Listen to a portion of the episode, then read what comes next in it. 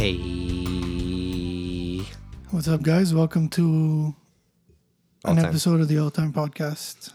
Free-flowing episode, I guess. We haven't started with saying what we're talking about at the beginning, and I like that. It's good to express who we are. Our last episode got some love. My Beautiful Dark Twisted Fantasy 10th anniversary episode. I didn't see much about it online. It was pretty quiet. I would say, like, the usual sites that we check out, it wasn't too celebrated. Complex did you pick which song you liked, like a Survivor Series battle royal of songs? Really? Yeah.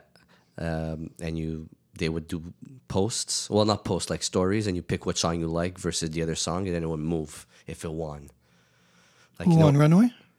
The two last songs were Devil and Runaway. Oh, nice. Yeah, I picked Devil. You would have picked Runaway. Mm-hmm. But it was cool that was something cool. They never did that, Complex. Why did they do that? In their story or what? Yeah, in the story. I didn't even see that go by. It was all Sunday. Like throughout the whole day. On the day what itself. Is it? A Battle Royal, Survivor Series? Like, King of the Ring type thing. There you go. Yeah, King of the Ring, okay. King of the Ring type thing, and it was super cool.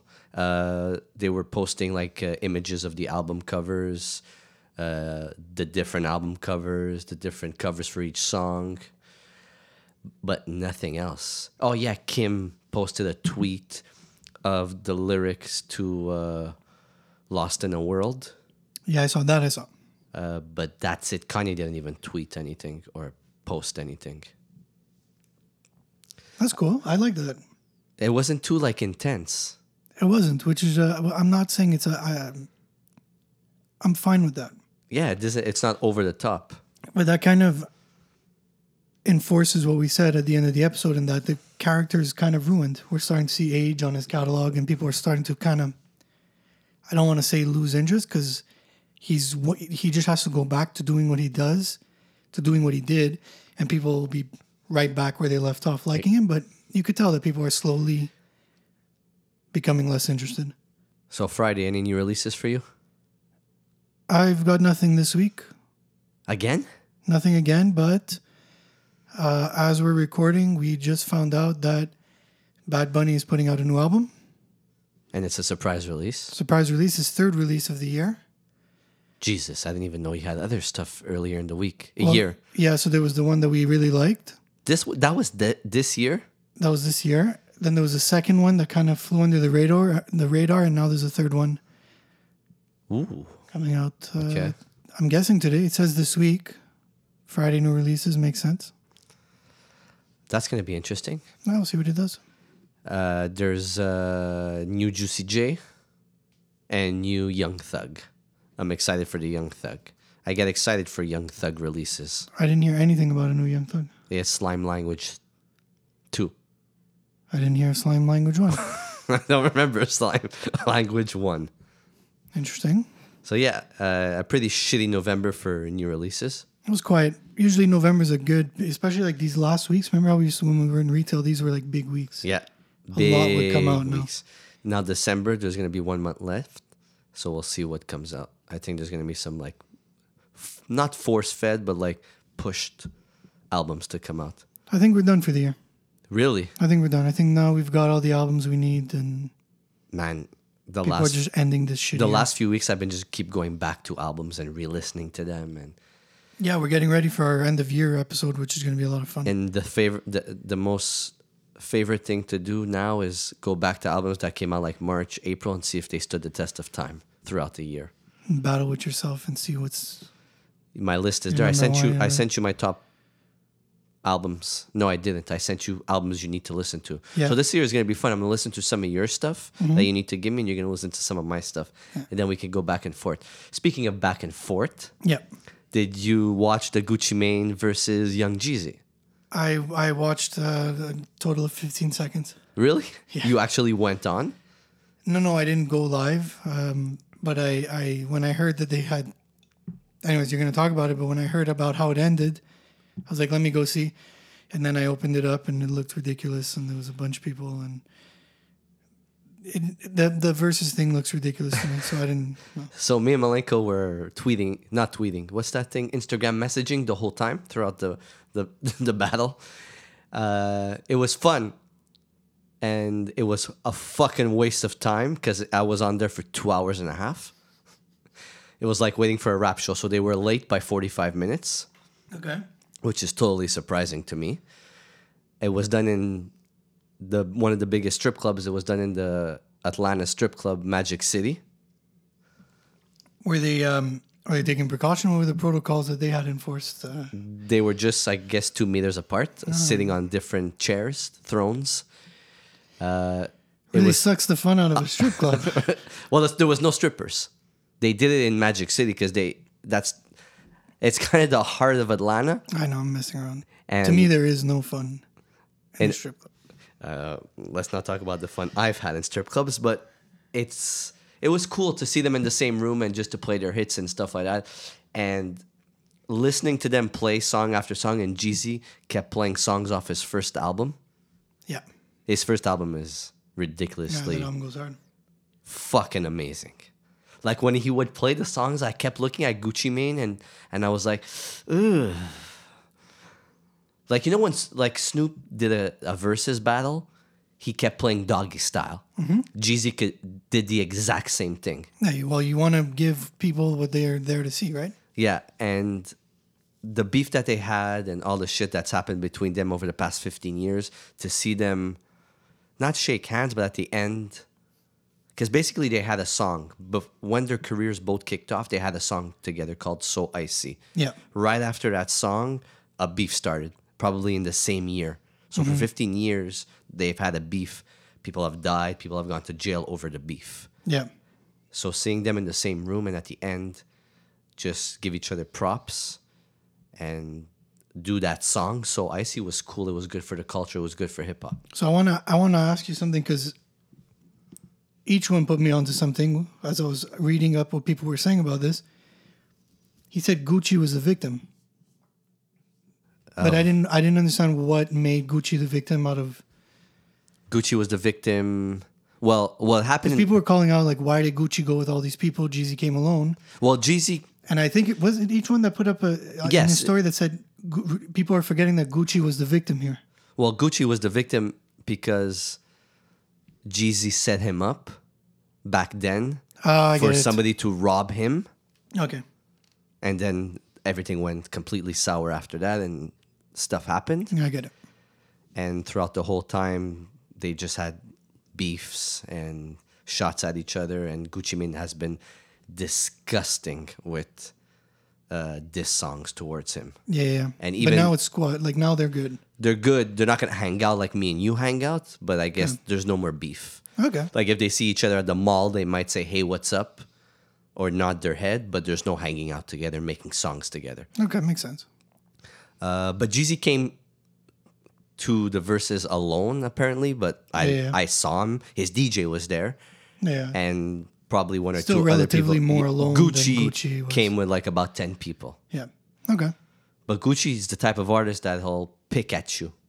Oh, yeah, yeah. You know what I mean? Yeah, like, yeah, no, that's his... like, he was going after... Yeah, I saw Jeezy's some of that. He was like... friend who died, yeah, and, like, you know, like being like the fucking the bully, and Jeezy in his where he is in his life, he owns businesses, real estate. He's an adult, so he doesn't want to have to do with any of that bullshit. Well, Jeezy never went to prison, right? In his younger, yeah, no, but I'm saying since the success hit, no, never. Gucci spent most of his successful time in prison. I read the Gucci Mane book, which was an amazing book. I spoke to you about it. Yeah. That book was amazing. Gucci Mane, the story of Gucci Mane is ridiculous. Yeah. How much time he spent in prison, how many issues he's had. Yeah. Like, sometimes at some point when you talk about mental health. You know? Well, what, like, I was getting at, the only point I was trying to get to with that was saying that once Jeezy became a rapper, he was set up to succeed after having hits. So he's able to kind of distance himself from that. Yeah, he doesn't want to have nothing to do with that. He's a grown man, and his new album Recession 2, you could see that he's, even his past albums, the last two albums, he's more grown up. Yeah. He talks about having money, being in real estate, and having businesses, and being an entrepreneur, and all that. You also got to remember that Jay-Z was very much looking after him coming up, right? So. 100%. But that was cool. It was cool. It was good to see. It was good for the culture. There are some albums we wanted to talk about this week. Yep. We didn't do them last week because of the Kanye episode we had planned, so we maybe mentioned them in passing, but we didn't really review anything or discuss anything. War on Drugs put out a live album. Yeah, you were excited for that. Oh, man. War on Drugs have become one of my favorite rock bands right now. I told Johnny about that album, and he's not that big on live albums, but he texted me, and he wanted me to tell you something, so continue. Okay. Well, I know live albums don't get a lot of love. Yeah. I think a live album needs to be really well done. It really has to be from a band that has something worth capturing live. And I was going to say that this album, it won't be put in my top of the year because they're all songs from previous years. But man, like all their big songs, Under the Pressure, Red Eyes, Pain, fucking Strangest Thing. It's a really a no bullshit live album. Live when? 'Cause when was it recorded? I think what it is, and I could be wrong. Okay, so they did homecoming shows in Philadelphia. Before COVID. Yeah. And I think what they did was they just mixed and matched the best performances of the best songs onto an album of like 10 songs. It's not... You could tell that it's not maybe a whole recording, but it's recorded over maybe a few nights. And I mean, honestly, it really puts forward what the band is capable of doing in live shows. One of the best bands I've seen live in the last 10 years, easy. So if you like War on Drugs and you like their records, don't sleep on the live record. I see myself listening to this a lot more. Because like I said, all the best songs are there. And just the performances. Greatest hits. Yeah, type. Let's call it that. Greatest hits live. There's some songs I would have liked to hear from their earlier stuff, but in terms of like getting the big moments from their albums and putting them on a live compilation or live album, incredible. Johnny said to me, he's like, tell Steve thanks for the suggestion, because he's not that big into live albums, but he checked it out and he says, I understand why he likes this. No, man, it's well done. They're one of the best rock bands around right now. So. Yeah, I like them. I like what they did. The things I've heard from them are it's like a callback to like 70s era, late 60s, 70s era, psych rock. I mean, the comparison that they would draw like right when they started breaking out was Springsteen, Tom Petty. But I mean, there's so much more, and it's music that's so well layered. To hear them do that live was fucking great, man. They don't make bands like that anymore. That's what sucks. Yeah. I don't hear from bands like when I listen to like radio when it's on or like Showm and shit like that. Yeah. I don't hear of like any new bands or any like good, well-rounded bands anymore. Yeah, it's too bad. There's definitely a downfall in that. And I don't want to get too much into it, but like the whole indie thing kind of shifted into post-punk at some point in the 2010s that It kind of drained out like those kind of songwriter bands, and when the War on Drugs started breaking out, it was just nice to hear that kind of. It was authentic. Yeah, it's real rock, man. It's like I said, they don't make them like that anymore. So, hearing a live album from them, it's definitely the band you want to have a live album, and if you're a fan of theirs, don't sleep on it. Don't discredit it in their catalog. Listen to it. Really good album. For me, I wanted to take some time because I spoke with Mass from the Fuel Up podcast. Yeah. And he sent me the link for the new Russ EP. Okay. Because Russ put out an album last year. Yes. That I skimmed through and thought it was total garbage. But he sent it to me, but I had seen it before because the cover is like really like it.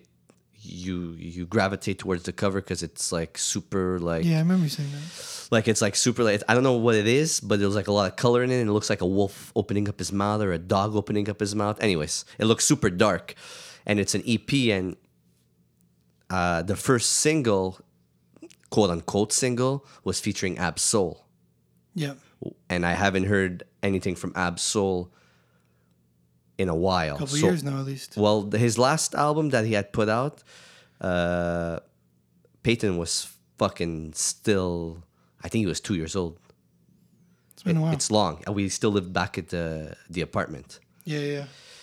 So I was like, okay, this is cool. Russ and... I don't like Russ, but with Ab-Soul. But anyways, that's not what gravitated me the most towards it. I looked at the track list and I saw the production.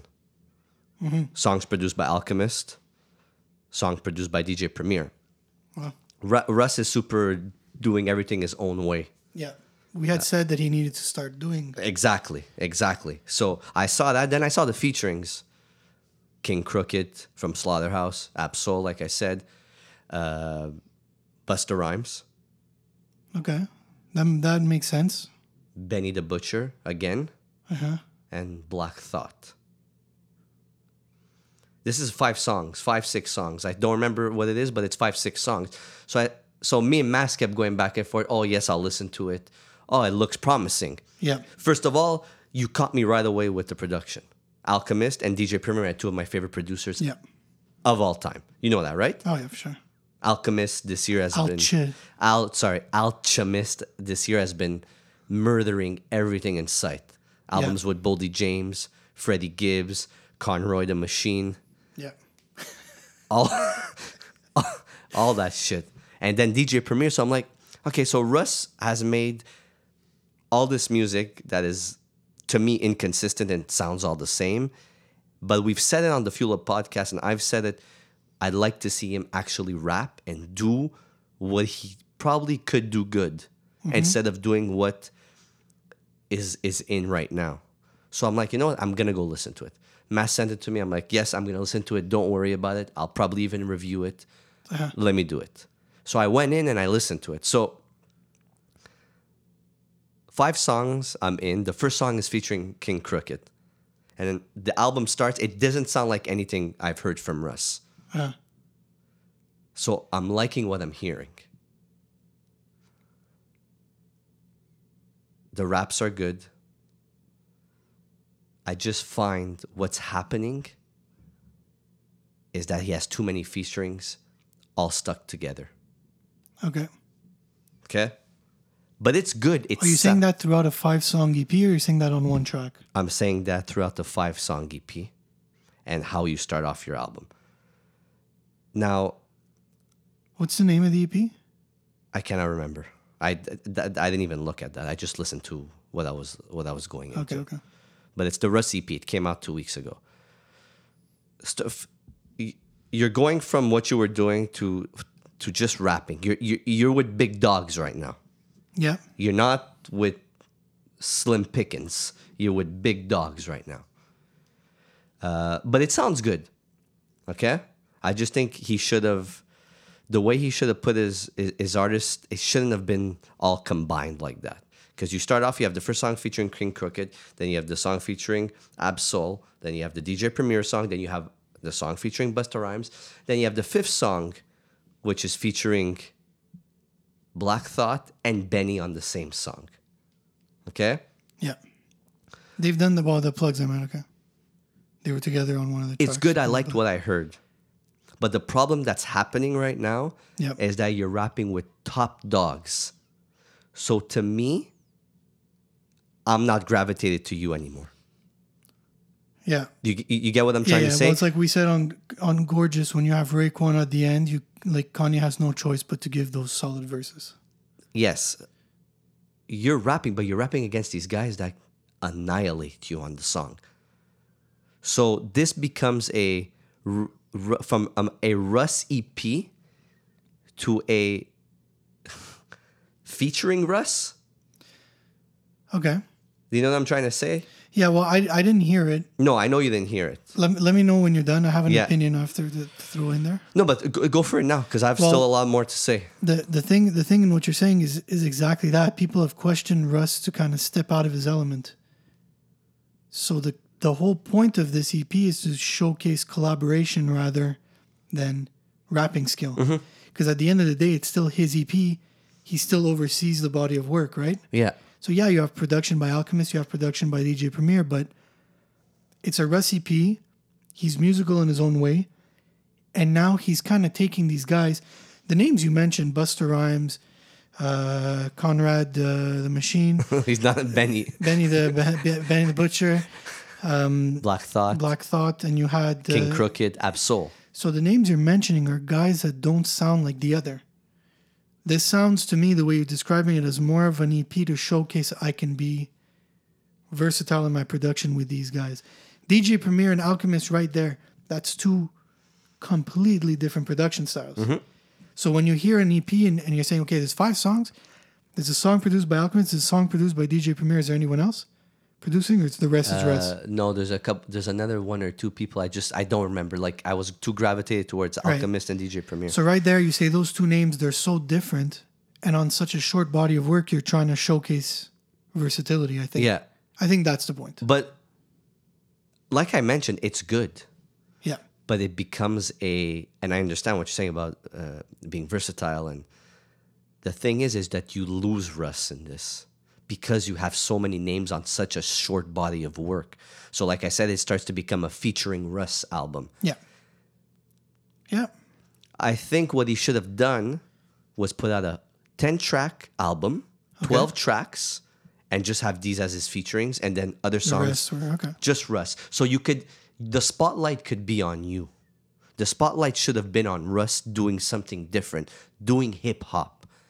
He says that he's top 5. He says that he's the GOAT. He mentions it on this album that he's amazing and that he should be named there with the greats.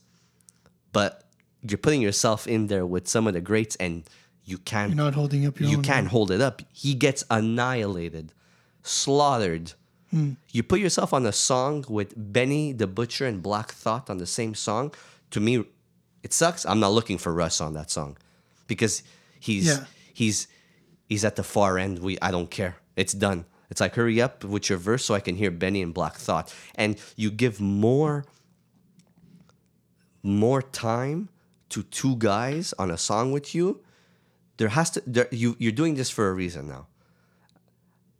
You're doing it for a reason where you're in 2020 and Rapidly Rap is back. Mm-hmm. It's stronger than it was. Yeah. You got Griselda, you got Royce, you got so many people, Boldy James, Freddie Gibbs, you got all these guys coming out. Rap music is with bars is back. Mm-hmm. So you're like, I need to do something, or else nobody's gonna want to listen to me anymore. So it's kind of being done forced. Okay. I find.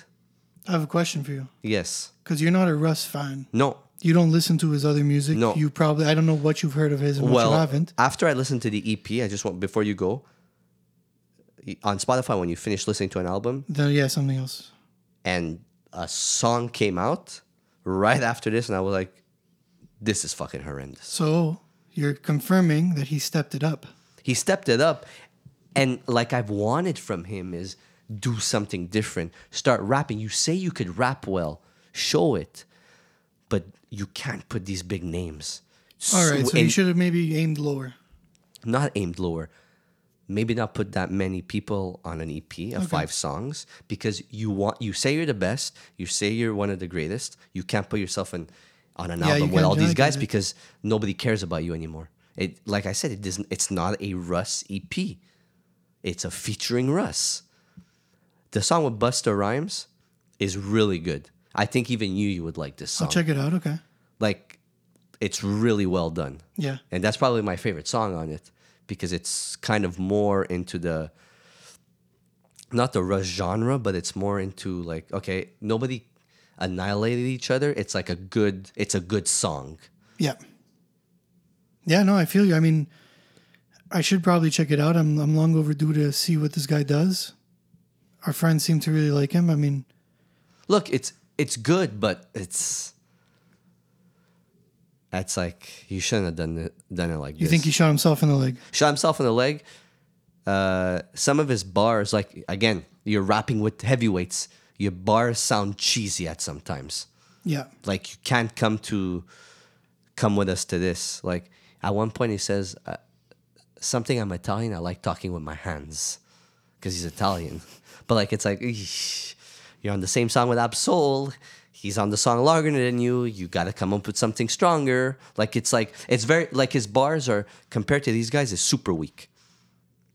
You're making me want to go hear this. I want you to hear this. I want you to hear what I say. Okay, I'll hear it and I'll throw in a comment next week. And one thing I'm going to say to my paisan, you never know, he's probably my paisan or your paisan, mm-hmm. but you got to stop talking about the same shit that you've made it on your own. You have a lot of money in your bank account. You make $1 million a week because you're your own... Self-owned and all that stuff. You got to stop with that shit. Like, there could be more that you could say on the songs. But overall, it's good. I'm going to go listen. When I listen to this now, I'm not listening to it because it's Russ. I want to hear the Ab-Soul, the rest of the guys, the Busta Rhymes, the Benny the Butcher, the Black Thought, and the King Crooked. There you go, Fuel Up Podcast. I did you your review. Tell me what you think. Grammy time. Yeah, Grammy nominations came out this week. They made a bit of noise. The Grammys are never very good at getting it right, if you ask me. Never. I mean, the Grammys are a thing that I watch because I care this much for music, but never do I expect to see names that I like. No, we get excited when we saw Kendrick and like...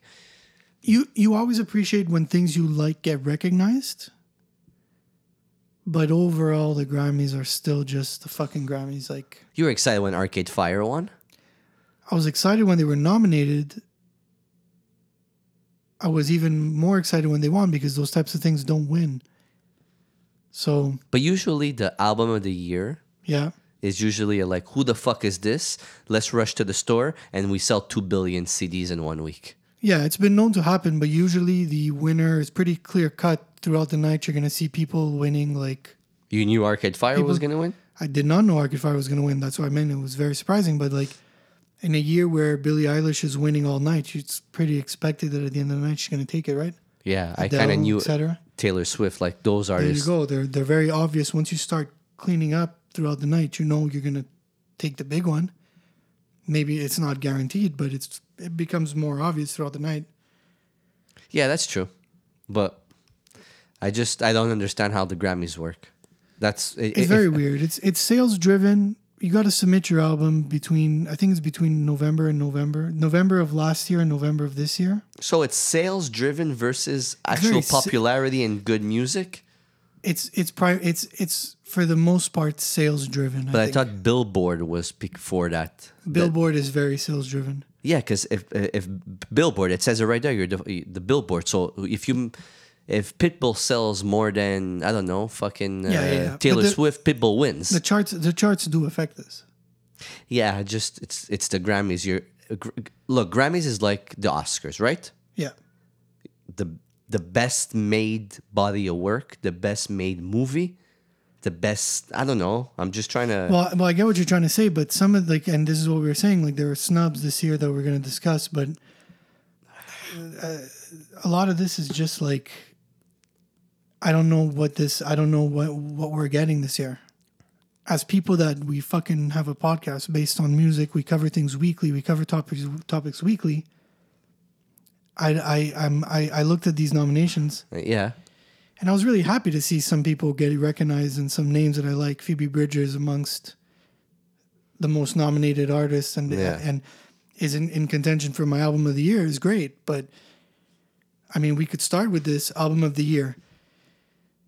Jhené Aiko with Chilombo, Black Pumas. I have no idea what the fuck that is. Coldplay, Everyday Life. I had no idea. Coldplay. Exactly. I had no idea they put out something since last Grammy. Really? Jacob Collier. But you always see a weird name, that Jacob guy. That's weird. Yeah. Haim, Women in Music Part 3. This is my favorite album in this category. Dua Lipa, Future Nostalgia. Great pop album. Fine. Post Malone, Hollywood's Bleeding. I didn't hear enough about this album to be... Oh, it was big. It's album big. Of the year. Yeah. And Taylor Swift, Folklore, which is probably the clear-cut winner here. No, I don't think it's going to win. I think it might. Honestly, I think Post Malone would win over. I wouldn't think that. But, I mean, we could... Let's have a Grammy episode the weekend before it happens. Just looking at these nominations here, and I know you're primarily... focus on hip hop. You focus primarily on hip hop. I can't speak today. Hip hop related releases. When you look at this, even you can tell me these are not the best albums of the year. No, for sure not. Because talking with you and fuck, I'm in, like, I talk to people that know music as well. So, yeah. Like, and I don't read reviews, but I see, like, what's hot. And what, like, the Haim, I know that's big. Yeah. That's good. People liked it. The Dua Lipa album was huge. Yeah, you spoke to me about that. And the Taylor Swift album was big. But the rest of this, Coldplay flopped again. What was the last Coldplay before this one? Not Viva La Vida. No, they have like three in between. Get the fuck out. They've done a lot of... Well, they had a series of really bad ones. I don't know what the one before this was called. So, no, I know what could be... But you know that they're going to put these stupid... Like, I have no idea who that Jacob guy is. Yeah. Who the fuck is that? I have no idea. Look him up. I'll get on to Song of the Year while you do that. Song of the Year, Beyonce, Black Parade from the Disney Plus visual album. Okay. Roddy Ricch, The Box. Taylor Swift, Cardigan. Post Malone, Circles. Dua Lipa, Don't Start Now. Billie Eilish, Everything I Wanted. She fucking won everything at the last year's Grammy. I don't even know if this is a song off her last album. Her, I Can't Breathe. JP Sachs featuring Julia Michaels, If the World Was Ending. Song of the Year. I've never heard any of those songs. If anyone's to win in this category, it should be Her, I Can't Breathe. I have no idea. I never heard that song. Dua Lipa, Don't Start Now is a great pop song, but Taylor Swift, Cardigan, I just feel like if you're going to put such a powerful song like Her, I Can't Breathe in this category to not make it win. Yeah, you're not going to look good. You're not going to look good. So what else is there for this? Because I'm already lost. So this is Song of the Year, then this Record of the Year. So song and record are very similar in that they nominate a song, but... what's the difference? So Record of the Year is going to be awarded directly to the performer of the song. So if Beyonce wins Record of the Year, Beyonce gets the award. Song of the Year is an award to the songwriters. So Beyonce, who wrote the song... plus whoever worked on that song in particular. Gets producer, songwriter, if anyone with a credit to the song, basically. Cool. And I think it could go as far as just... Well, anyone that has a credit on the song, pretty much. So, so we did Record of the Year and Album of the Year, or song. We did Song of the Year, I think we did. Yeah, so... Yeah, Song of the Year, we said we didn't hear most of them, but that... Her should win. Well, in my opinion, Her should win. Dua Lipa had the biggest pop song in this group, and Taylor Swift's Cardigan, which is Taylor Swift. I don't think Beyonce's Black Parade was it's a Disney Plus visual album, so it really limited people to have to go. You know what I mean? Like I'm as a Beyonce fan, I'm guilty of not having heard this. What's best new? Who's best new artist? So wait, we'll get to best new artist. Record of the Year. Now this is the song itself, the performer. Beyonce, Black Parade, Black Puma's Colors, The Baby featuring Roddy Ricch, Rockstar, Doja Cat, Say So, Billie Eilish, Everything I Wanted, Dua Lipa, Don't Start Now, Post Malone, Circles, Megan Thee featuring Beyonce, Savage. Don't know any of those songs. Bo, never heard any song. Well, besides Dua Lipa. So there's that. Record and Song of the Year this year to me, and none of them are significant. Mm-hmm. Besides, Of course, like I said, Song of the Year. Best new artist, always very interesting to me, the best new artist category, because they're never new artists. It's weird. It's like I have 18 albums before this, but this is the one that breaks you out and so you're considered a new artist. So who are they? So we have Ingrid Andress, never heard. Phoebe Bridgers, who had an album before this, a band with other songwriters, Boy Genius. Like she's not new. Chica, I don't know. Noah Cyrus, is he one of the Cyrus kids? D Smoke. Really? Is that Pop Smoke's brother? Bo. Doja Cat. Oh, wait, yeah, I know who D Smoke is. That's the guy who won what's it called? Not The Voice. It was T.I. and it was on Netflix. I don't know. The Voice, but the rap version. Okay. Doja Cat, Kate Renata. Who's a Montreal producer and has... Kate Renata is on there? Yeah. Fuck, they're deaf. And then why are they deaf? Kitchener has been around for years. Okay, yeah, they're dumb for putting him, but not deaf. He's got good music. Yeah, but you don't put him as best new artist. And then Megan Thee Stallion, who also has albums. Yes. So mixtapes-ish. It's always very interesting what you get out of this. Mm-hmm.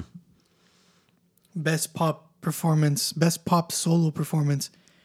Justin Bieber, Yummy, which was horrible. Horrible song. And I like Justin Bieber. I think he makes phenomenal music. Doja Cat, Say So. Billie Eilish, Everything I Wanted Again. And then you get Dua Lipa, Don't Start Now. This is obviously going to probably win this if it's not Billie Eilish or Taylor Swift, Cardigan, because they're in there as well. Harry Styles, Watermelon Sugar. But this is all. This is also my thing with the Grammys is you're putting these songs in this category. Logically, best pop solo performance that wins should be either Billie Eilish, Dua Lipa, or Taylor Swift because they're nominated for Song of the Year and for Record of the Year. So why would anybody else win? Yeah, technically you should win. That's how I see it. Yeah, exactly. Best pop duo, J Balvin, Dua Lipa, Bad Bunny, and Tani. Justin Bieber featuring Quavo, Intentions, BTS, Dynamite. Lady Gaga with Ariana Grande, Rain on Me. Really? I didn't even know that's a song that came out. That's actually a fucking good song. I actually really like that song, no joke. Taylor Swift featuring Bon Iver, Exile. Taylor Swift with Bon Iver? Yeah, from her album. Is it good? He worked on it. Heard it once. It was cool. It's a lot more pop than his usual. That's fine. He needs hair, dog, that guy. And best pop vocal album, Justin Bieber, Changes, which flopped. Lady Gaga, Chromatica, which was all right. Dua Lipa, Future Nostalgia. Harry Styles, Fine Line. Taylor Swift, Folklore. That's really between Dua Lipa, Taylor Swift, no? Yeah. And Taylor Swift will probably take it. So now I'm going to do rap shit. Yeah, sure. Hip hop. I'm going to skip right over the best melodic rap performance because I've never heard of that one. And... Well, there's a lot of new genres for hip-hop and stuff. They got rid of that. They used to put them in an urban bucket. They got rid of that. Yeah, but anyways, best melodic rap performance. I'm whatever. Best rap performance. We have Big Sean featuring Nipsey Hussle. Nipsey Hussle. Fuck, you thought you couldn't talk. Nipsey Hussle. God bless the dead. I'm sorry for that one. Deep Reverence, Baby. You know, nobody thought that was done on purpose. What? You don't have to say "bless the dead." No, but I said it like this. The Baby, Bop, Jack Harlow, What's Poppin', Lil Baby, The Bigger Picture, Megan Thee Stallion featuring Beyoncé, Savage, and Pop Smoke, Dior. Pop Smoke is on this because he passed away. God bless him. But there would be no way possible that they would put him on this if he did not pass away. That's number one. Should Megan Thee win?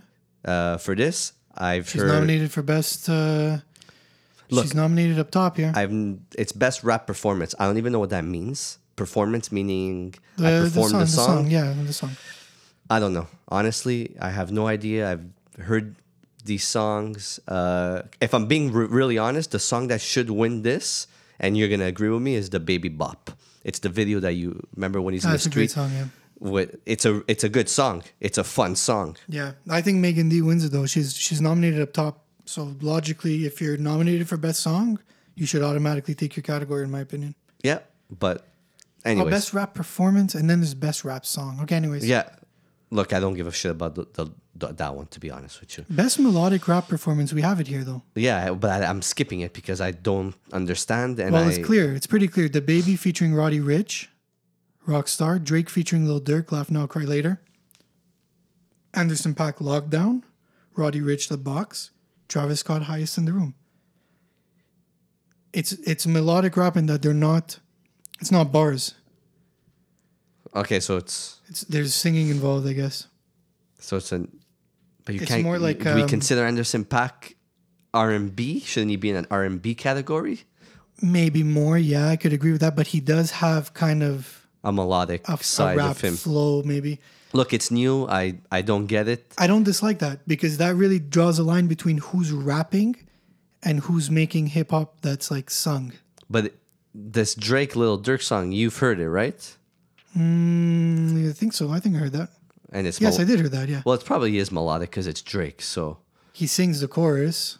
I thought it was Lil Durk that sang the chorus. No.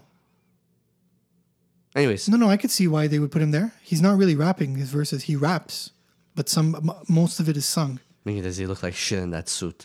But... But hey, melodic rap... It is... It is what it is. It is what it is. Melodic rap. Good. Hey, another category for hip-hop, go for it. Yeah. Melodic, 100%. Travis Scott is definitely melodic, and the other ones are melodic. I'm going to go with best rap song next with Lil Baby, Roddy Ricch, Drake and Lil Durk again, Da Baby and Roddy Ricch again, and Megan Thee Stallion again. So it's all the same ones from... the best rap performance. And now, my favorite one of all, that Kendrick Lamar lost Good Kid Mad City to Macklemore and Ryan Lewis, The Big Stupid Heist. Yeah. Best rap album. Let's start off with D Smoke. Yeah. Black Habits. No offense, D Smoke. You should not be here. Okay? Number one. He's going to win. Okay? Because... nobody has spoken about your album since it came out back in February. Yeah. Nobody. Okay? Yeah. But you know what? The Grammys want to talk about a newer artist. That's fine. It's okay. I'm going to skip over that one and wait till the end. My favorite album of the year, number one on my list, J Electronica, Written Testimony. Yeah. Really? No, it's been a long time coming. He might be able to steal that. Nas, King's Disease. He might be able to steal that. You know what? Props to Nas. Nas has never won a Grammy before. And you know what? He worked super hard on this album. And Nas is a big artist, so I understand why it's there. I understand why Nas is there. Royce 45. So Royce the 49. The Algory. Very surprised to see this there. And Freddie Gibbs and the Alchemist, Alfredo. Alchemist, Alfredo. Was Royce 49 good? You'll see where it is on my list. Okay. Because I saw terrible reviews, to be honest. Really? Yeah, I saw pretty bad reviews. But okay, go... So, I'm super surprised on Freddie Gibbs and Alchemist, Alfredo, and Royce 49, the Algory. His name is actually Royce the 59, but for the last 10 years, we've been joking and say 45. I was super surprised. You know what? You shined a little light on me this morning, Steve. You said the Grammys are trying to get it right, or they're trying to do something. It's fun to see that they put two underground hip-hop artists on this. Mm-hmm. Okay? In Freddie Gibbs and Royce. Okay. Exactly, because you never would see this. Would you really see Freddie fucking Gibbs at the Grammys? Would you really see Royce the 5'9"? Not only that, but an album that was, well, it was released digitally right away, but... Yeah. Okay?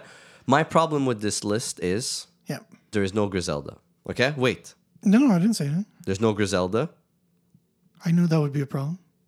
But it's a problem to me is because is these guys have ran 2020. They've put out the most consistent body of work in all of hip-hop throughout the whole year. Okay? Yeah. Why not have either one of them or all three of them or two of them? Where are we missing the point here? This is what I'm trying to understand. And I'm not super mad at the Grammys because you have these two great albums. Probably top 5, 6, 7 for me this year albums. That's super cool to see that. But why are we not shining light on consistency and great rap albums? Why is Pray for Paris not in here? Why is Conway... From King to a God not in here? Why is Barry the Butcher and Hit Boy Burden of Proof not on here? Yeah. These albums are better than all five of these albums. Who the fuck is D Smoke? I know who you are, but who the fuck is D Smoke? You cannot tell me And we're having a conversation, Steve. I'm not mad. No, I know. Why the fuck, Nas, right away, I'm taking him and I'm putting him aside. He deserves to be there. He finally made another good album. Yeah. Okay? But really, fucking Jay Electronica, we're really saying that album is great. We're really saying that album needs fucking highlight and to be at a Grammy over any fuck. Well, it didn't really hit with us. But are we putting this album here just because? Or are we putting this album here because it's a really great album? Are we putting D Smoke here just because it's a really great album? There's a big name tied to the Jay Electronica album. So is that why it gets more recognition?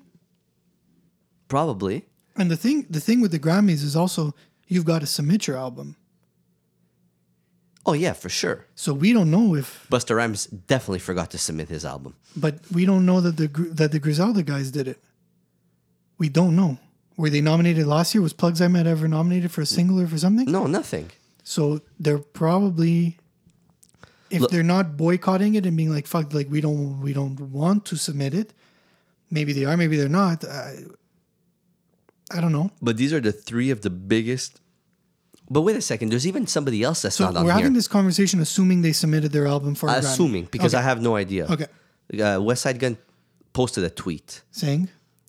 That they forgot about him, blah, blah, blah, blah, blah. Okay, so he submitted his album. He probably submitted his album because he knows he made a great album and it needs to be highlighted. Pray for Paris. Yeah. But my thing is, you know what? I think every album gets submitted. People submit their albums. Yeah. If they're saying on their record that they make the best album, then why not submit your album to the Grammys?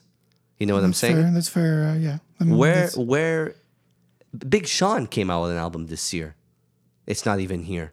You really put D Smoke over Big Sean? I'm just trying to say because we're always saying a popularity chart, big names attached to it. But did we not agree the Big Sean album wasn't very good? No, but I'm just trying to understand. Where do you get the names? Where do you put these names? Why? Why did you put D Smoke? Why did you put Jay Electronica? Why did you put Nas? Why did you put Freddie Gibbs and Alchemist? Why did you put Royce da 5'9"? To me, it is very puzzling, and I mean, I could get into it with my stuff too. Yeah, and I'm gonna ask you after I'm done the rock stuff because I want to know because I just want to try and understand who is saying, hey guys. Like it's like reading a review, I find, giving scores. Why aren't we sitting at a table and be like, wait a minute, man, hold on a second. Here's the 5, but fuck. Again, Westside Gun, Pray for Paris. That's the best rap album this year. Why the fuck isn't it in this category? I'm not saying me, I'm saying that. I'm just saying in a general conversation in a room. Where the fuck is that Benny the Butcher? The guy came out with an album strictly produced by Hit Boy. Nas did the same thing. Fucking Benny the Butcher's album, sorry I banged on the table, is way better than that Nas album. The thing is that the Grammys are voted upon by execs and by people in the industry. Suits. Pretty much. The critics that come out are people like us. It's the general public. It's right. They're writers that are people like us. So we're allowed to... So we tend to side more, and this goes back to what we had said in that episode where we discussed critics. We tend to side more with critics because... They give us more of a piece that we can relate to draw us into that record, so to speak. Mm-hmm. These are numbers, man. These are a lot of this is driven by numbers, number one. And then for whatever reason, there's those random ones, like you say, the D Smokes that just show up and the right person voted it in. When did the Baby album come out? He's been putting out a lot of stuff, so maybe was it 2019? It could have probably qualified. Yeah, but it could have qualified. Okay, but hold on a second. Where is that? You know what I mean? Where's that Roddy Ricch? Or that came out 2019? Roddy Ricch was Where's Lil Baby? I think. Where's Lil Baby? Where's the other guys that came out with albums that everybody was tripping balls over and saying it was amazing? Why are they not nominated then? Why are you going to put D Smoke? I don't know who you are. Yeah, I see what you... Yeah. You put... Steve... You put a Lil Baby song, you put a Post Malone album, you put a Roddy Ricch. And that's what I find more interesting is you have Post Malone nominated for Album of the Year. Why isn't it? He's nowhere else. But exactly. You put, look, Lil Baby, Da Baby, Roddy Jones, all those people, are nominated in the other rap categories. Yeah. Where the fuck are their albums in Rap Album of the Year? Do you get my point? They're, if the song's good, yeah. Doesn't have a song there. I see it. Yeah, no, you make sense. But a single song, I don't think... I could say the same thing about Coldplay being nominated for Album of the Year, but in the rock and alternative stuff, they're nowhere to be found. Makes no sense. It's weird. You know what I mean? I'm just... And again, it goes back to the Griselda point of these guys made better albums. They should be here as much as Grammys is commercial or not. Like... Yeah. No, I get what you're saying. And they definitely deserve a nod because of what they accomplished over the last year specifically. Like, let them... But they weren't even nominated at the BET Hip Hop Awards. I know it's really, but it's such a niche type of market. Like they're for a very niche audience. You know that, right? And you know the one thing that really pisses me off about these nominations, and I'm not going to talk about rap albums, the song with Big Sean and Nipsey Hussle. Why did you guys put the Nipsey Hussle featuring there? Why did you pick that song from Big Sean? Was it a single? It was a song to promote his album at the beginning. So it was a single. Yeah, but that's all right. That wasn't spoken about. Why'd you put the fucking Dior song by Pop Smoke? You know why you guys are doing that, unfortunately? It's because you want to glorify the category by putting people who have passed to get people to attach to watching your show or paying attention to this shit. I don't respect. I'm sorry. Because there's a lot better hip-hop songs, whether it's Griselda songs or other people's songs. Fuck, you could have put a Freddie Gibbs song in there as record or whatever song of the year. So many other songs could have been there. Yeah. And that's no offense to them because, you know, Pop Smoke, what he did and what Nipsey Hussle did, but don't glorify the category because you want people to be attracted because these people passed. No way you can use that. There's no way. That's disrespectful. Mm-hmm. But that's just me getting mad at things. I want to hear about your rock stuff. The rock categories are cool this year, but they're inconsistent as well. They usually are. Who is there? Best rock performance, Fiona Apple, Shamika. You like that album, no? I did not like that album. Oh, no? Well, I'm not a big Fiona Apple fan. I like what she did, but it's in moderation. What's that album she had with the apple on it? That came out when we were... Yeah, The Idler Wheel, yeah. That was good. That was the one I liked the most. Okay. The new one's really fine, Fetch the Bolt Colors, but it's tough. She's a tough artist. She's a tough cookie. She sounds really... she's hot, though. Best rock performance has Fiona Apple, Shamika, the Big Thief's Knot, which was one of my favorite songs over the last year for sure. So that would be probably what I'd give the award to. Phoebe Bridgers, Kyoto. Haim, The Steps. Brittany Howard from Alabama Shake, Stay High. Grace Potter, Daylight. Best rock performance, that works for me. I can't complain. Best rock song, Phoebe Bridgers, Kyoto, again. Tame Impala, Lost in Yesterday. Big Thief, Knot, again. Fiona Apple, Shamika. Brittany Howard, Stay High. So Haim doesn't make it to Best Rock Song. Tame Impala does instead. And in Best Rock Performance is an extra song in that it's Grace Potter, Daylight. What's the difference between Best Rock Performance and Best Rock Song? I don't know. Best Rock Album, Fontaines DC, A Hero's Dead. They're like a post-punk band. I can't get into it. Michael Kiwanuka, Grace Potter, Daylight. Sturgill Simpson, who the Grammys really love, Sound and Fury. The Strokes, The New Abnormal. None of these albums have songs nominated. Makes no sense. Besides Grace Potter. The Strokes was good, right? Mark really liked that one. The Strokes was good, but this category could go to Michael Kiwanuka, I think, or Sturgill Simpson, who, like I said, the Grammys love. But none of these, to me, are great rock albums. Being honest, besides The Strokes, and it's not a Grammy. What would you put in there? Best rock album over the last year? Big Thief put out two great albums last year. They're getting recognized for one of the songs. I would have nominated that album called Two Hands. Haim. It's from February to February or March to March? November to November. Okay, cool. Haim is nominated for Best Album of the Year. So remember how we said that? Best Album of the Year, Haim, Women in Music Part 3. They're nominated twice for Best Rock Song and Best Rock Performance for The Steps. But they're not nominated for Best Rock Album.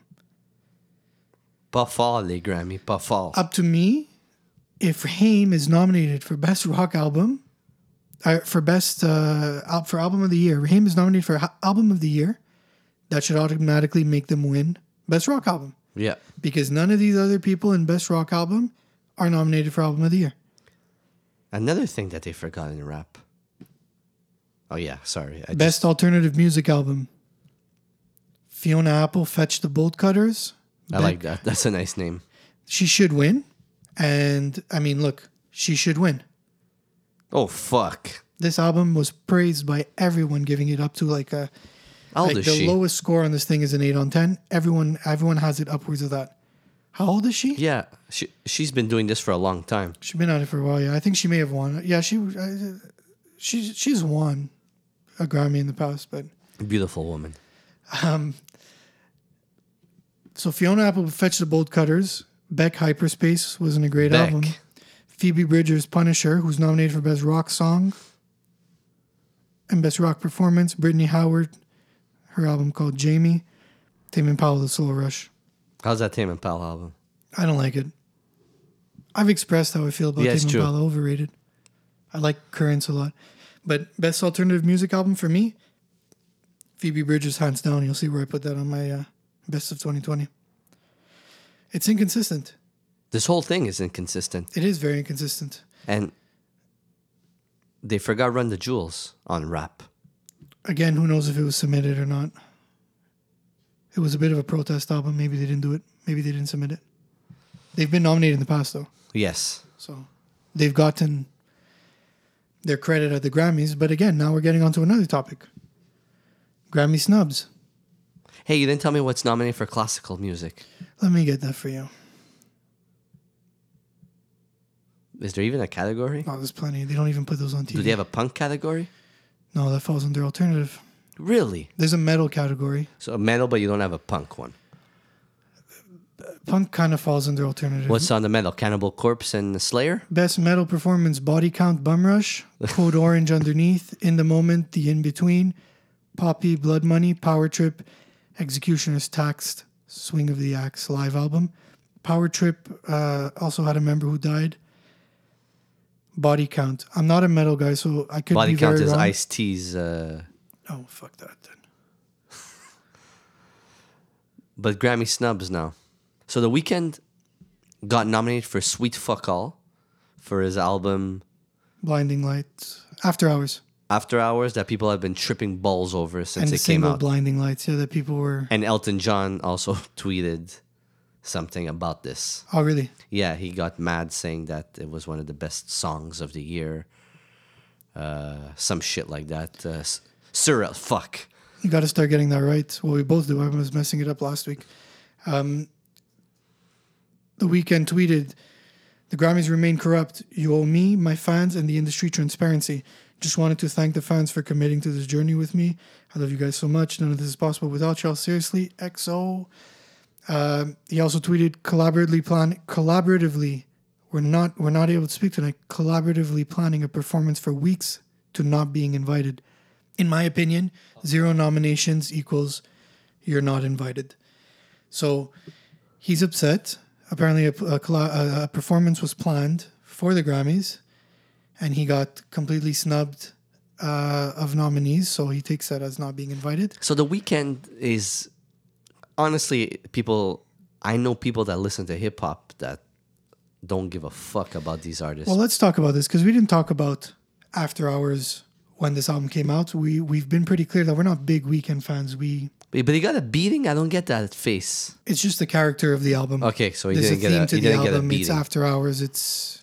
I don't know the exact theme, even though I've heard the album a handful of times. Because I thought he had Bovid at some point. That's why he looked like that. No, it's he's going on his. It's a persona for this press run, or I don't know if he had tour dates that actually happened. This is what it is. Probably not, but this would have been his character. He goes from being like this type of performer that they always want at the Grammys. He's always there, no? He gets you views, man. He like people want to see him perform. People want to see him at the Grammys. That voice. They've nominated him for, I think, songs off Kissland, the other album. Yep. Beauty Behind the Madness, whatever the fuck. Starboy. Starboy.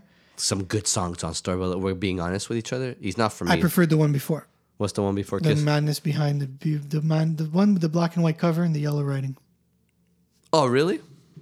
I like Starboy. You don't have it in your collection. Starboy I don't have. I had the other one at some point, but I got rid of that and just kept the trilogy. But this is arguably his best album since the trilogy. The reviews were very, very positive. The singles were all over radio, which is usually the case with The Weeknd's all over the place. But they were good. 50 Shades of Grey. They were different from what he usually does because he went really into deep 80s pop, fucking Vice City soundtrack type shit. Yeah. It's right up the lane. It's very flashing lights. Yeah.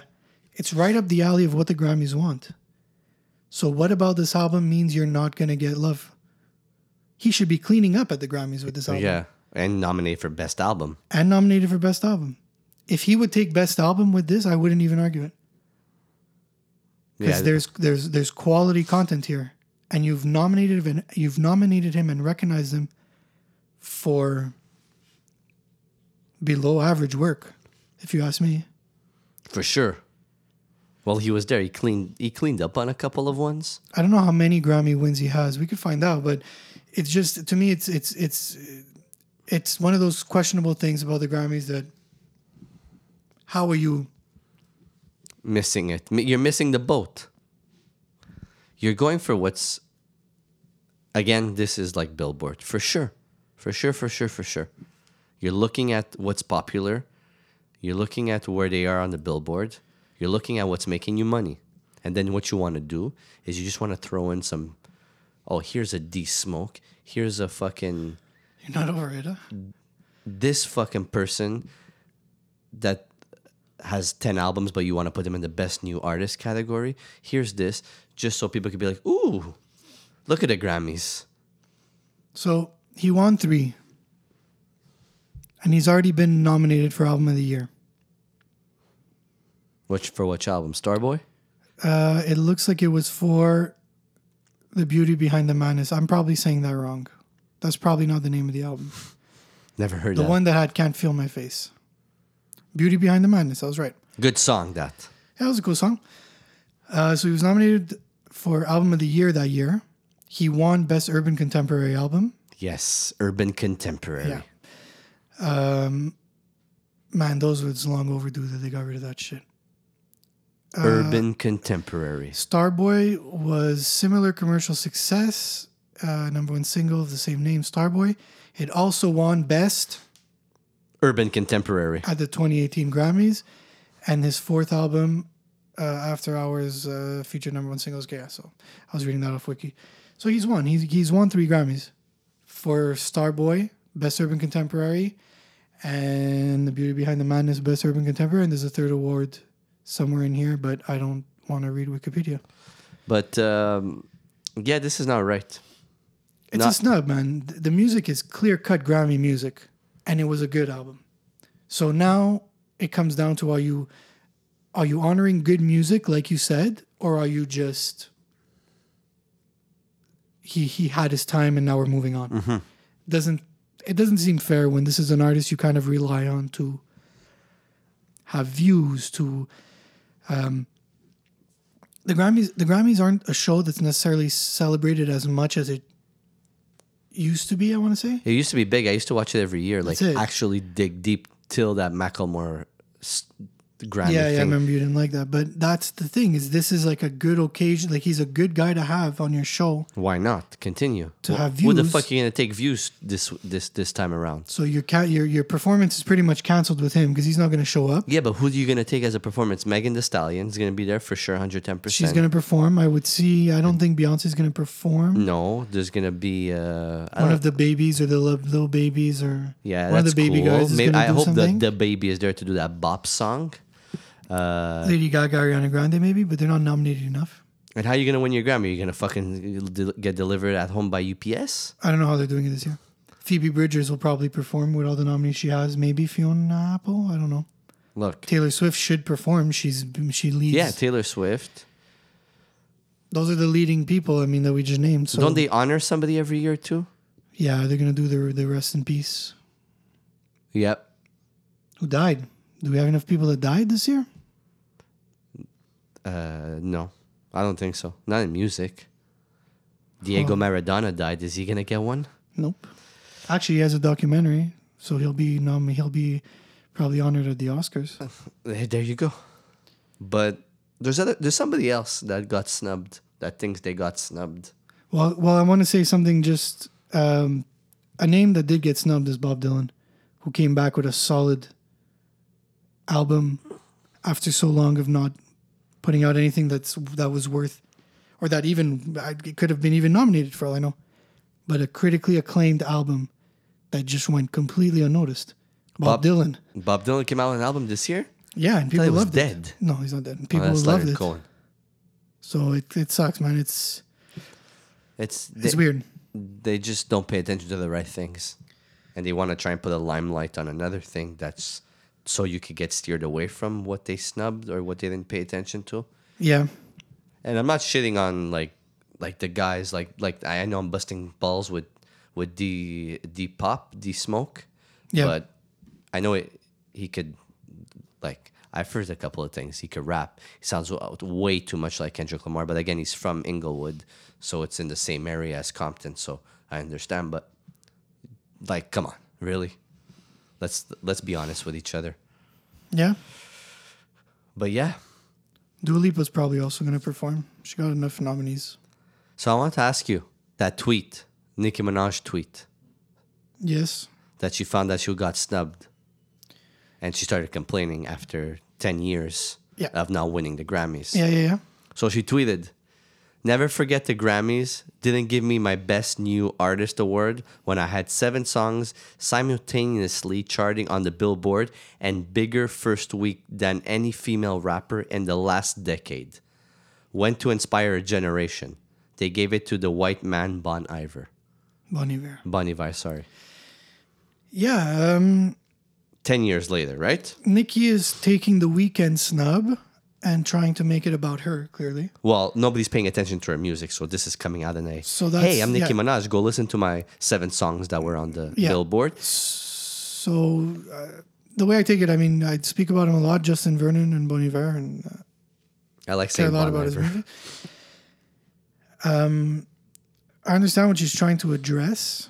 I understand that she's trying to say that the Grammys favor white male performers. But it didn't come out quite well, I don't think. And she tries to drag his name in the dirt. Yeah. He'd be the first one to tell you that the Grammys are very white. For sure. And he actually, when he accepted that award, made it very clear that to him the Grammys were not something that preoccupied him, did not interest him. Music competition is not something that he thinks is correct or that's right. So I think she poorly said what she wanted to say and tried to cancel him in a way. Yeah, put the blame on him like it was his fault. Yeah, like putting his name in that tweet kind of really made him look, or tries to make him look bad. For absolutely no reason. To me, the tweet falls flat. I understand her message. And I understand her message in a certain way as well, where it's, look, I had 7 songs in the Billboard. Oh, I don't even care about the Billboard. I really don't care about the Billboard. I take it.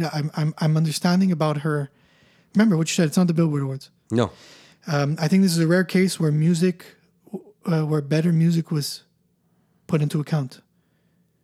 Her music is not good. No, her music is fucking horse shit. And for anybody listening to us that doesn't know this, of the 7 songs that she was charting on, he was on 2 of them. Yep.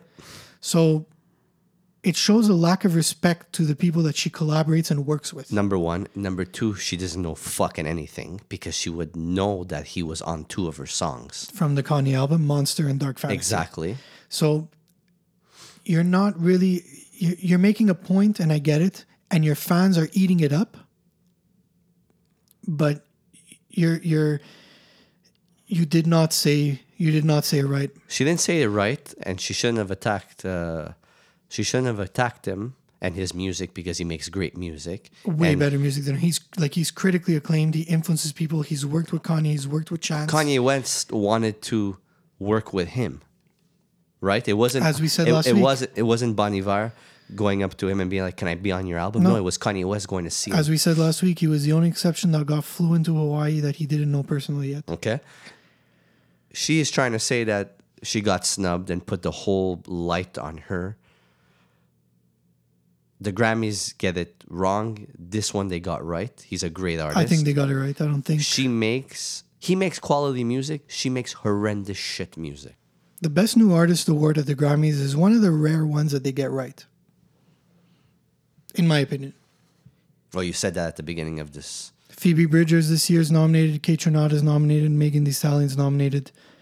Their artists deserve... It's Megan Thee Stallion. It's not The Stallion? There's two E's there. Okay. So two E's is D. Last year, Billie Eilish won. Rosalia was nominated. Lizzo was nominated. Maggie Rogers was nominated. Lil Nas X was nominated.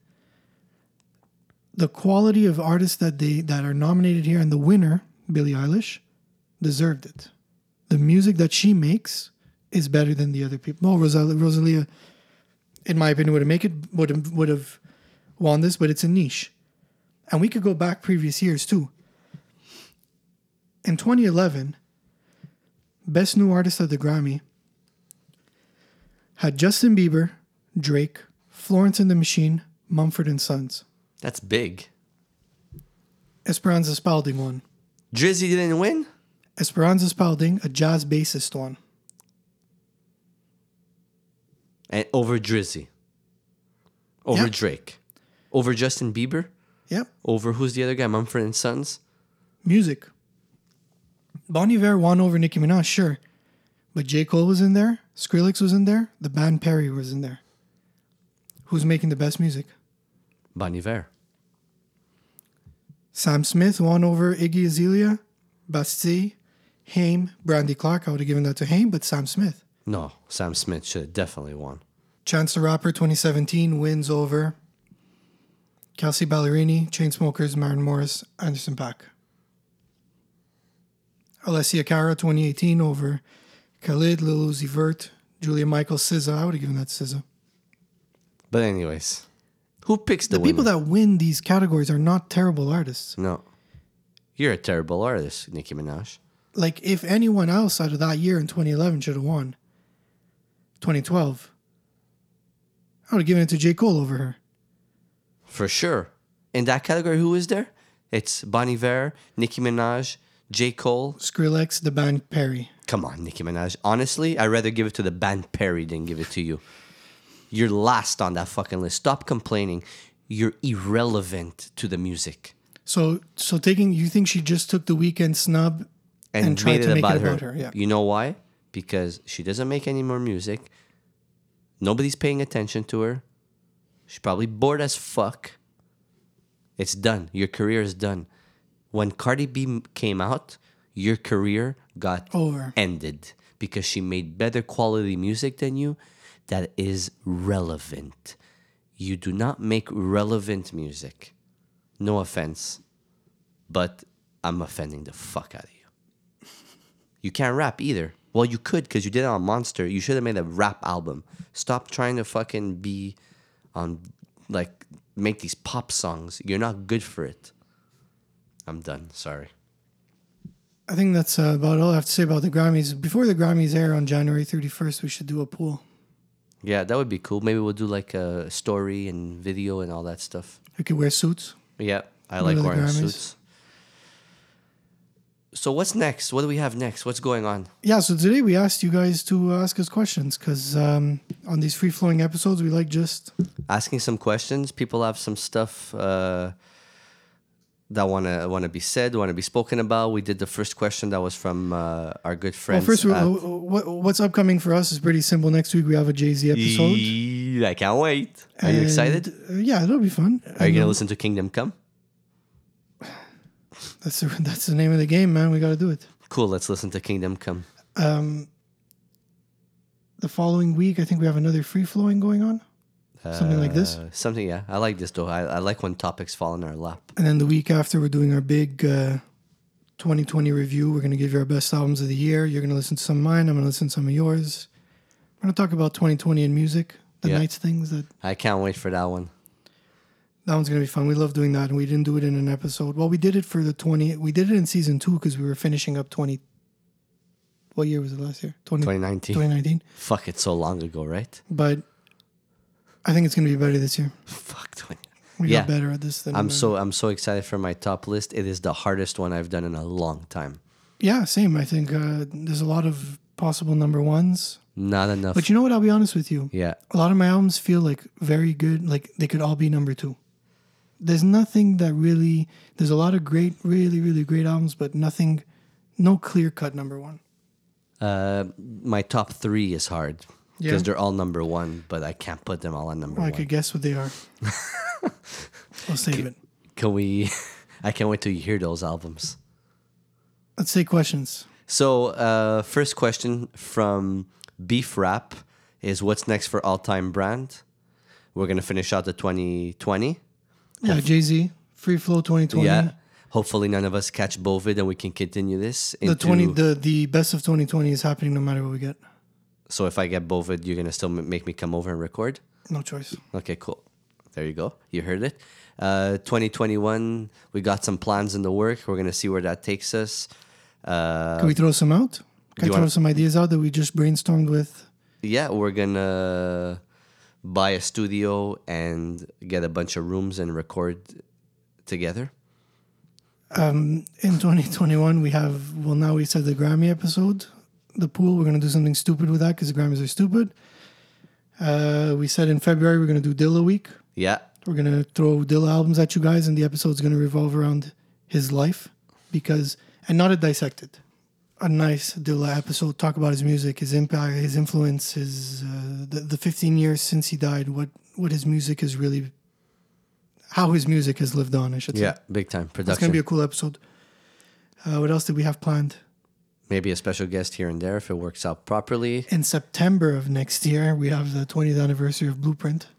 Ooh, that's big. That we said we wanted to do, but that's way ahead. Yeah, lots of episodes ahead. Yeah, we're going to do anniversary stuff and cool things. Cool shit, yeah. We really like doing... I think we wasted a couple of good opportunities, especially now having done the My Beautiful Dark Twisted Fantasy 10th anniversary episode.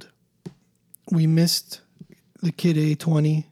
We missed the Stankonia 20 to really deep dive into a particular album. And I think we did that really well on Beautiful Dark. So I think going forward, there's going to be more of those anniversaries, less of the dissected. No? Yeah. Do you like that or you don't? No, I like that for sure. I think that's what we had said, right? Yeah, that's a good idea. But next week, what's the Jay-Z episode? Are we dissecting? Are we doing the catalog? Are we just talking about... We're talking about Jay-Z and we're ranking our favorite Jay-Z albums. Okay, so it's going to stick to the dissected recipe. Yeah, just for Jay-Z. And then going forward, we're going to try and... Yeah, we're going to see what we could do. We might do something different with the Jay-Z episode. I don't know. Let me brainstorm this week. We're really on the Wednesday where we figure out what we're doing for that episode. And maybe one day we'll do a Griselda episode. You said that last week. I'm waiting for you to just agree with it. I mean, let's wait for them to do something real, and then we'll... what does that mean, real? Let's wait for a real event, and we'll do it. Something bigger than just another album every week. So, Fuel Up Podcast, they asked me to review the Russ episode. I did that. Danny, how Rock Marciano doesn't get his props, I totally agree with you. He doesn't get enough props. He is consistent. He's put out 6 albums in the last 4 years, and they're all great albums. He's a great artist. To be honest with you, Danny, he's a fucking flawless artist. There's nobody that raps with that guy. He's one of the ones who brought back that genre of authentic hip-hop. And then it followed with Griselda. Then it followed with Stove God. Then it followed with a bunch of these artists. Flea Lord. Yes, you're fucking absolutely right. El Camino, Boldy James, that fucking authentic hip-hop. He fucking brought that shit back. And it started with 2010 with Marsberg. And then afterward, Reloaded. Reloaded was great. Marsberg and Reloaded were good. So, and his production. I don't know much about his albums. You know when we like to say, guys like Russ, everything is done myself. Mm-hmm. I make $1 million every week. Fucking Rock Marciano produces his whole album. A lot of people don't know that. Rock Marciano raps and produces his whole album. And the samples he uses are fucking hard to get. If you listen to his albums, he has a fuck ton of samples. Yeah. And he said in an interview with Rap Radar that his albums cost a lot of money to make, like because he has to clear samples. Yeah. But his samples are all from like soul, R&B, jazz, like a lot of samples. Like, you know, that Heatmakers type of production where it's like, but him, it's like the samples are like, it's like he took the full song and just added drums to it. Mm-hmm. So he has to pay a lot. But man, that guy production-wise is crazy. He actually put out a new album, Mount Marcy. Yeah, I saw that, yeah. But it's nowhere on streaming yet, and it's not available to release. So when you said cost $40 digital, right? Yeah, I'm not going to buy that digital. I'm going to wait. I'm sorry. Next question was, there's a voice of Brutal that asked for when we're going to dissect Red Hot Chili Peppers. Yeah, we're waiting for... either By the Way anniversary in 2 years. There's no other anniversary from them coming up. 2021 will be 30 years of Blood Sugar. Yeah, we said we were going to do something. There you go. Cool. Or if they put out something in between. We just said we're going to answer. Yeah, we just answered two questions, actually. But fucking, that would be good. On the 30th anniversary of Blood Sugar, I want to do a fucking Blood Sugar episode. Cool. I'll listen to it because I like that album. It's a fucking good album. So when maybe they put something out... We could do dissected and then put the new album in the ranking. Mm-hmm. But 30th anniversary of Blood Sugar... Could work. That could be fun. Yeah. And I like that because they're a band that you either love or hate. So even the people that hate might tune in to be like, I need to know what they like about this. If you don't like that album, you're fucking full-blown deaf. Right? No? No, I think Chili Peppers are very much something that you either like or don't like, and I get why a lot of people don't like them. Yeah. Okay. It's in a way, it could be very annoying to have to listen to that if you don't like that. That's true. Yeah, I can get it. But later on, their albums, because their first albums like were really cemented. Like, they did something for the genre, no? They could be annoying. Blood Sugar, Sex Magic? No, I'm saying before that. Like Hot Milk and Mother's Milk. No. Yeah, like Mother's Milk is soft. I just named two albums in one. Hot Milk. The debut album is rough, but a lot of fun if you like it. Freaky Styley, Uplift Mofo, Party Plan. Those are great, but they also come with the time, and like they weren't, they were still trying to figure it out. Mother's Milk is good. A lot of fans think it's one of their best. I think it started to age poorly. And then there's that period of John where you get the Blood Sugar. Mm-hmm. Actually, One Hot Minute with Dave Navarro to me is a fucking great album. People really sleep on that. And then Californication, By the Way, Stadium. And then the new I'm With You wasn't good. Getaway was good. But yeah, I would like to do that at some point. If they put out something new, I would definitely do a dissected. But 30 years of Blood Sugar... I'd fucking put that in the calendar for next year. That's big. Yeah, go put that in your calendar on your computer. Blood Sugar Sex Magic 30th anniversary is going to be in September of next year. So September's already looking busy next year. I like that. Jay-Z 20 Blueprint, Chili Peppers 30, Blood Sugar Sex Magic, September 2021. Yep. Last question. Yeah. Malenko asked, what is the worst debut solo album? Because he says that Megan Thee Stallion album flopped. The worst debut solo album? Yeah. I'm going to go tell you one right now. Got to be Redman. I know you're joking. Yeah, I'm fucking with him. Is it her debut, though? Isn't she like 3 albums in? Who? Megan Thee. It's an album. It was. She has mixtapes. But they're credited as albums in most places, no? Yeah, but anyway. Okay, worst debut album, go. Let's discuss. I'm going to say, because we spoke about her and how her horse shit her music is, Nicki Minaj's first album, Pink Pink Friday, is horse shit. If you want to compare up to other bodies of work, you could kind of say the Drake debut wasn't great. So Far Gone? No, the album. Thank Me Later. Yeah, that wasn't good compared. It wasn't very good, no. No, people... It was all right. There was good songs. Oh! J. Cole. There you go. But I also just don't think... Malenko. J. Cole's album. I think this is worse, though. No, but we're just throwing out names. Malenko, the fucking J. Cole sideline story that everybody was backflipping in the air. That album is a horrendous. Childish Gambino. There you go. Childish Gambino's... Camp. Dog shit. Like, there you go. What else? Reason. I didn't like it that much. You didn't like it a lot, but like Reason's debut. Whose debut? Reason from TDE. He put out an album a month and a half ago. It wasn't what I expected it to be. That's 4. Fuck. If you want to go to rock, we could do Radiohead again. Pablo Honey was not their best work. Mm-hmm. They ended up being a big deal. Yeah, but like if that's true. We spoke about that. Yeah. It's not a bad rock album, but no. Blur. Now that question, if you're asking what we thought, we're shit. You just want to talk about rap? No, but if he's asking what we thought, like for sure I'm gonna say Nicki Minaj, Pink Sunday, J. Cole sideline story. Oh my God, fucking Big Sean finally famous. Oh my God, Jesus Christ! What's that ass song? Ass. What's? Oh yeah. Fuck, that was bad. All those guys had pretty bad starts, eh? Yeah. For real. Who else had a bad album? Another pretty bad debut album so far. I'm trying to think like somebody that came out with a really garbage record and was able to succeed after. I find that more interesting.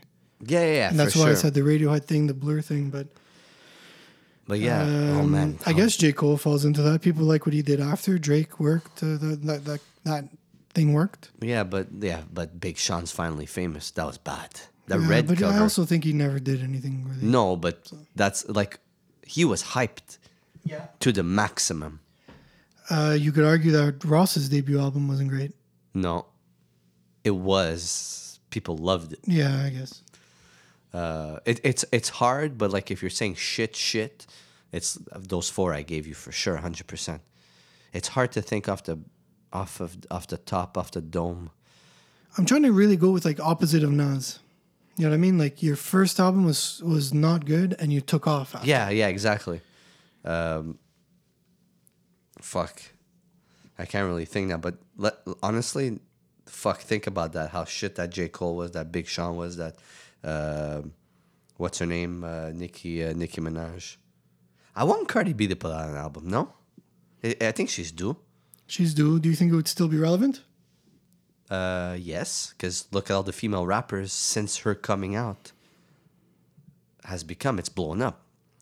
Fucking yeah, she was more influential than Nicki, I think, and she is better. 2 Chainz's first album. I was gonna say that, but I thought you liked that. I liked it, but it kind of 2 Chainz was the biggest artist at that time. He was like fuck. Yeah, it was supposed to be really good. Yeah, Birthday Song was amazing. Yeah, it was a big deal. Yeah. His stuff on Mercy and on the Good Music's album. Then he came out and it was like, meh. I liked it, but it was meh. I'm looking at your CD collection. Yeah, I'm checking too. I'm trying to find stuff. But we've named a couple. We named a couple of good ones. I'm going to think about more and I'm going to shoot them to you at work. I don't know. Does Malenko only listen to rap?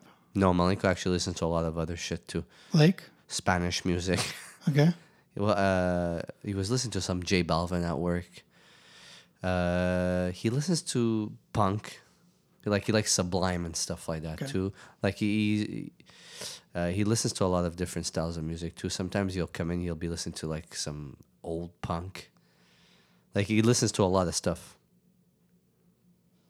But together, usually when we're working at the same time, it's just we just blare Griselda full blast. But yeah, those were the questions. Yeah, those were the questions I picked for us to focus on. Do you have any questions for me? No, I didn't prepare any. Okay, and I have none for you. Actually, I'm gonna be honest with you. I like recording like this. We could record like this. Can we continue like this? I don't like where the light is placed in the room because I find it super dark. So if we put it on this side of the room, yeah, we can move it a bit more light. But I'm actually happy recording like that. My back hurts a bit, but I find I'm more into the episode. It's like less work to have to rearrange everything. Yeah, let's do it like this. Let's continue it like this. And by the way, good job on figuring out all the stuff on the computer. No, it wasn't too hard. It's still not working as much as we like it, but. So to everybody that listened to us, hopefully you guys are listening to us on your way to Black Friday shopping spree. You got to get those TVs, you got to get those computers, you got to get those headsets. A bunch of stuff shop like that. Shop the deals, man. Shop. And what else do you want to get on Black Friday? What else should you be buying on Black Friday? 2 for $20 CDs. Mm-hmm. Buy a blanket, get another blanket 50% off. Yeah. A bunch of shit like that. Stuff like that. Keyboards. Get your computer keyboards, get your DVDs. Yeah. I remember the 4D thing. Or no, what was it? Like HD thing? Those in the basement, it was like red, the cover, instead of blue. HD DVD? Yeah, some shit like that. But anyways, be safe out there, people. Yeah. Thank you for tuning in. Jay-Z next week. If you're not a fan of Jay-Z, I think it'd be good for you to start. Because I'm excited to fucking rehear all his albums. And after that, you know what? You guys should start making a list. You know what? How about this? Yeah. I just did it on the spot. Take the rest of your year, yeah. Make your list, your top 10 list, and after the episode that we put out on December 12th. Don't say dates. I don't know for sure. We will start posting everybody's in our stories, their top 10 albums of the year. But you should get it to us for a certain date so that we could start posting everybody's top 10 albums of 2020. The rules are simple. Top 10. Not but there's this one that's top 10. I want. It's top 10. Make your cuts. Be smart. Listen to the albums again. There's no room for that 11 spot. Top 10. 11, you're disqualified. If your album came out in 2019, disqualified. If your album is an EP, that's okay. Yeah, I have an EP in my top 10. If your album is a live album, not ideal, but we'll see past it. But 2020 top 10. We'll tell you a date next week. If there's an 11th album, we send it back. We'll post them, and then we'll post ours. Have a wonderful week. Stay safe. Thanks, guys. Peace. Oh, happy Thanksgiving to people who are... listening from out of the country. Happy Thanksgiving. How shit are the football games? Mine got cancelled, so. Yep. Postponed twice for COVID. Thanks, guys. Ciao.